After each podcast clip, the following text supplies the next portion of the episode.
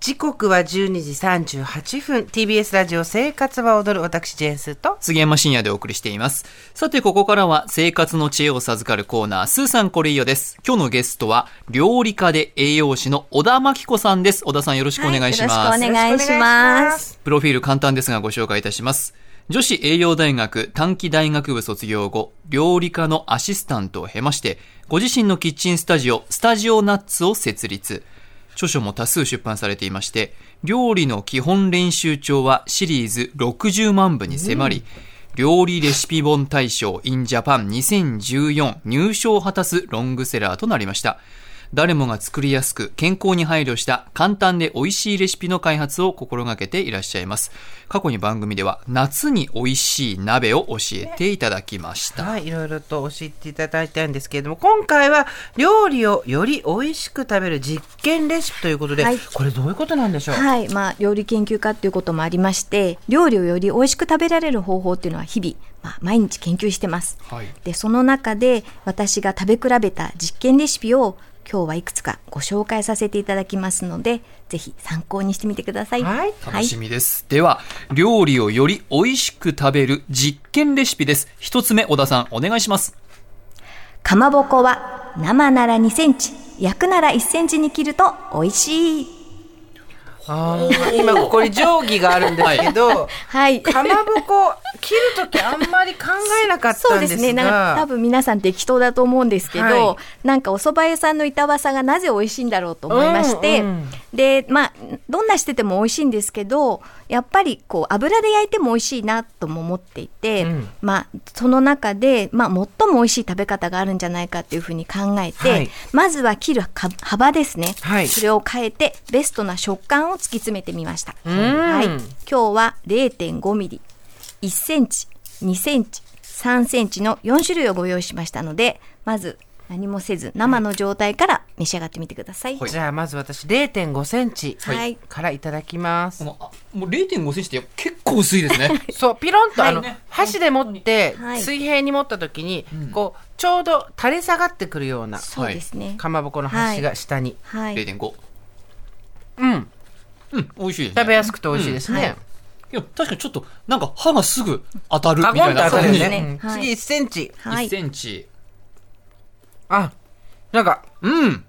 平均かまぼこって感じ1センチ好き、好きですいいですね 次2センチかなり太い1ですセンチ結構太いですね、もうは塊、いうんあんまり見ないかも2センチのタイプこれね、うんあのさ残ったかまぼこ最後パクッと食べて食べる時のちょっとボリューム感も程よくあっそうですね。てでも結構好きかも私この、うん、うん食感もいい弾力があるから、うんさあ次3セン チ3センチはもう塊ですよどうやって食べる、うん。もう、ブルンって魚の匂いがすごいする、感じ。ブルンブルンって感じですね。うん なるほどうん。はい。食感によっても味が変わってきますねそうそうですね、やっぱり生の場合だと1センチが多分一番皆さんがご存知な正しいかまぼこっていう感じだと思うんですけどやっぱりちょっともう一パンチ欲しいと思います、でやっぱり1センチ以上のその3センチの厚みだとなんかかまぼこというよりはあのおっしゃったみたいに魚の臭みとか、ねうん立体感とかなんか美味しさを逃してみるみたいな感じになってしまって、まあやっぱり2センチぐらいがちょうどこうなんていうんですかねあのお蕎麦屋さんで出てきて、一口パクッといた時にこの後お酒飲みたいなっていう感じの厚みなので、板わさ感うんはいなるほど、はい1センチよりも2センチ生で食べるんだったら、はい了解はいいやー勉強になりました。はい続いて焼いてみました。はいはい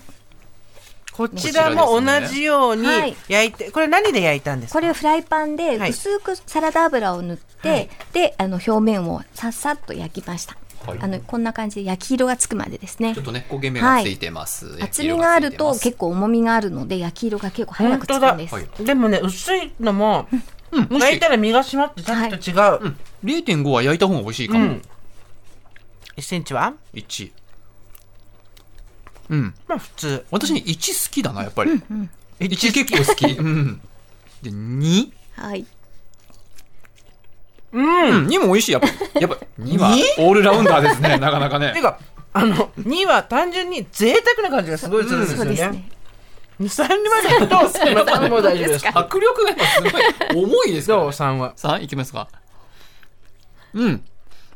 あんまね、あの、贅沢している感じがしますがパンチがなかなかあそう るね、ですねねはい焼いた場合はやっぱり3センチはやっぱり焼いても立体感があの否めないうんだけどなんか2センチは先ほどの生で召し上がった時に比べて感動がちょっとなんとなそくうです薄ねいかなっていう感じですね。で0.5センチは歯触りが物足りないんですけど旨味はかなり濃縮されてたと思います。されたされたうんはい。で対してやっぱり1センチだと私は香ばしさもしっかりあって、なんかこう焼いた美味しさっていうのを一番堪能できるなっていうのが1センチかなと思って。これあの同居してる人とかがいたら実験でいろいろ暑さ比べてどっちが美味しいとかどっちが好きとかやったら楽しいね。ですね、うんはい味覚の違いになりそうですね。えー今回ですが、小田さんによると、生なら2センチ、うん焼くなら1センチ、はいかまぼこがおすすめという勉こ強とです。になったぞ。では、小田さん続いて、は料理をより美味しく食べる実験レシピ2つ目お願いします。はい冷めても美味しい唐揚げを作るには小麦粉と片栗粉を使う。おお。次は唐揚げですか。はい。確か にね、唐揚げって冷めた時にどうなのっていうのはかなり大きい問題ですよね。そうですね、今日は鶏もも肉を使った唐揚げで下味は一緒なんですけど粉を変えて実験してみました、はい。まずは小麦粉を絡めてからまたさらに小麦粉を絡めて揚げたもの小麦小はい、麦。はい、で片栗粉を絡めてからさらに片栗粉を絡めて揚げたもの、はい。そして次は小麦粉を先に絡めて後で片栗粉を絡めたものそして最後は片栗粉を先に絡めて最後に小麦粉を絡めたものというすごい。うわー実験だ。 ちなみにはいどういう差が出るんですか。はい。あの、片栗粉と小麦粉の性質があるんですけど、小麦粉というのは、えー、とタンパク質を含んでますので、はいしっかり加熱すると固まってこう閉じ込める味わいもなるほど閉じ込めたりなるほどはい衣も閉じ込めたりするんですけど、片栗粉っていうのはタンパク質を含んでないので加熱した時にこう油を離していくような作用があるんですね。うんはい、ですのでその衣の違いが現れてればいいかなと思います。じゃあまず、小麦。小麦という小麦粉のみですね。はいうん美味しいなこれ。 うん。これね普通に冷めてんです今。全然冷めてる。そうですね。はい。揚げて今日かはらこれ立ってますよね、時間はい、ね今日はですね、10時半ぐらいにうん揚げましたのこで、れ下味がめっちゃうまいですよ。下味。あの非常に美味しい唐揚げですね。こ片栗粉だけ。はい、ああ本当だ。サクッとしてる。はい、確かに、サクサクっていう音が聞こえますね。うん。なんだ違うね。じゃあ小麦粉が先。ジューシーさだとやっぱ小麦粉の方が上なのかな、うん。どうも。じゃあ小麦先、はいあと片栗粉はい、うん。ジューシーさもあるしサクサクもある。うんね。確かにそうですねうん、閉じ込められた旨味とはいはいサクサク感。はい、うん、逆は？片栗どう粉小麦はい、うん私はこれ最後のかも私これ結構好きです片栗粉そうとですか小麦粉う。ん、はい、さあ、何がどう違うでしょう、これは。 はいうんはい、あのやっぱり肉は柔らかくて皮をカリッとさせたい、衣をカリッとさせたいっていうのが、まあ唐揚げのまあ目指すところですね。ですよねはい、で先ほど言いました通り、小麦粉は水を抱き込んで、そしてかんタンパク質が固まるのでしっかりとしてるんですけど、鶏肉はまあジューシーになります。で一方片栗粉は水を離してくれるので、カリカリ感っていうのを醸し出すのは片栗、ですので私の結論としては最初に小麦粉を絡めて、で最後に片栗粉を絡めるっていうふうにすると油ぎでも良くなって、で冷めても美味しい唐揚げになるかなっていうふうに思っております。とか言いつつも、好みもあって、そうですね杉山さんみたいにはい、先に片栗粉、はい、さっぱりするよね、こっちはね。ですね、ううんんね、というのはい、もあるのね。はい、いやー、さあ次行きましょう。はいいや唐揚げでございました 続いて料理をより美味しく食べる実験レシピ小田さん3つ目お願いしますアジのなめろうは20回叩きが美味しい叩く回数です数えねたんだ。 数えました。数えたんだ。これは、なめろうっていうのは、はいいわゆるアジの刺身をですね、そうですねえっ、と、長ネギとかはいみょうがみたいな、はい香味と一緒に、香辛、香味っていうかなんていうの香味野菜と一緒に、ガンガンガンガンガンガンそうと、おあの、ナイフで、ナイフじゃなくて、はいナイフ包丁で叩きましたそう叩きってやつなんですけど、はいあのあ何回叩けばゴールなのかっていうのが分からなくてわかんないよねうんはい、でちょっと長ネギの小口切りとみょうがと生姜とお味噌と白ごまを合わせて、すごい。はい、細切りにした後にバババッと叩いてみました、はいこれどっちが何回なんですか、 はいなんか見た目でまずははそんなにわからないかもは。い、まずはです粗みじんって言ってもう切ってもう本当にあのザクザク1センチ幅に切っただけっていうのが粗みじんです、はいはいでその後に、はい、20回叩きその後に50回叩きさらに100回叩きましたこれは両方に、両手にナイフ、あの包丁を持ってパッパッパッパッパッってやってるんそうですね粗みじんでも十分美味しいんですけど花見美味しいですうんよ。はい20回ですか。 20回いや美味しいねみんなよって、美味しい。あちょっと変わってくるね、そうですね。何がこれ化学反応で変わるんだろちょっとやっぱそう一つ一つの具材はね、ちょっと細かくなってますそうねで。全体にこうまとまりも出てきますそうねそうなんかはい、うぬぬめりが出てくるってことなんだろうん。ねっとり感みたいなのとか50は回い。う、ねっとりしてるねねっとりして る。粘度が上がってますね。具材の一体感そしもてう100回100回どうでしょ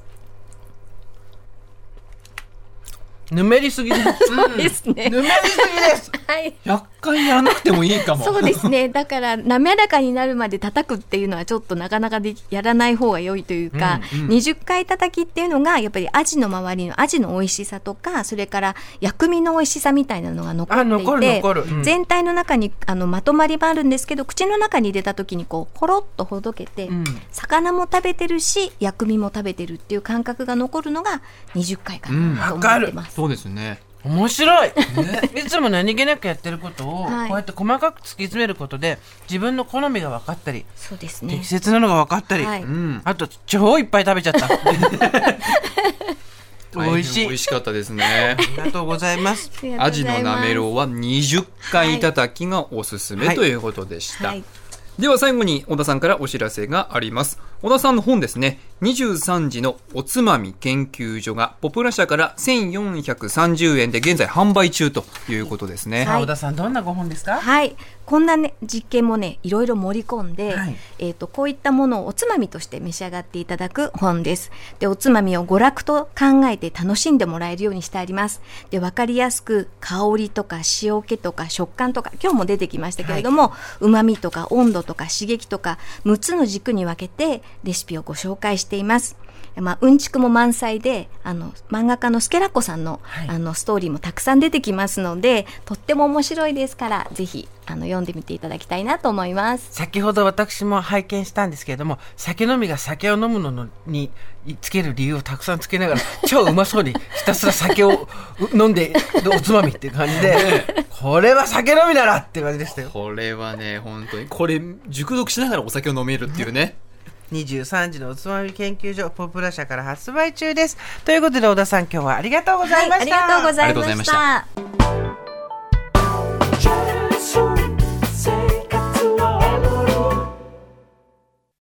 毎週月曜から木曜朝8時30分からお送りしている「パンサー向井のフラット」毎日を彩るパートナーの皆さんはこちら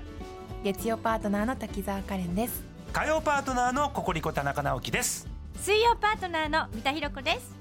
そして木曜日は横澤夏子ですヤーレンズのデイ淳之介です奈良原正樹です横澤夏子ちゃんとヤーレンズが各週で登場今日も一日頑張ろうのきっかけは「パンサー向井のフラット」で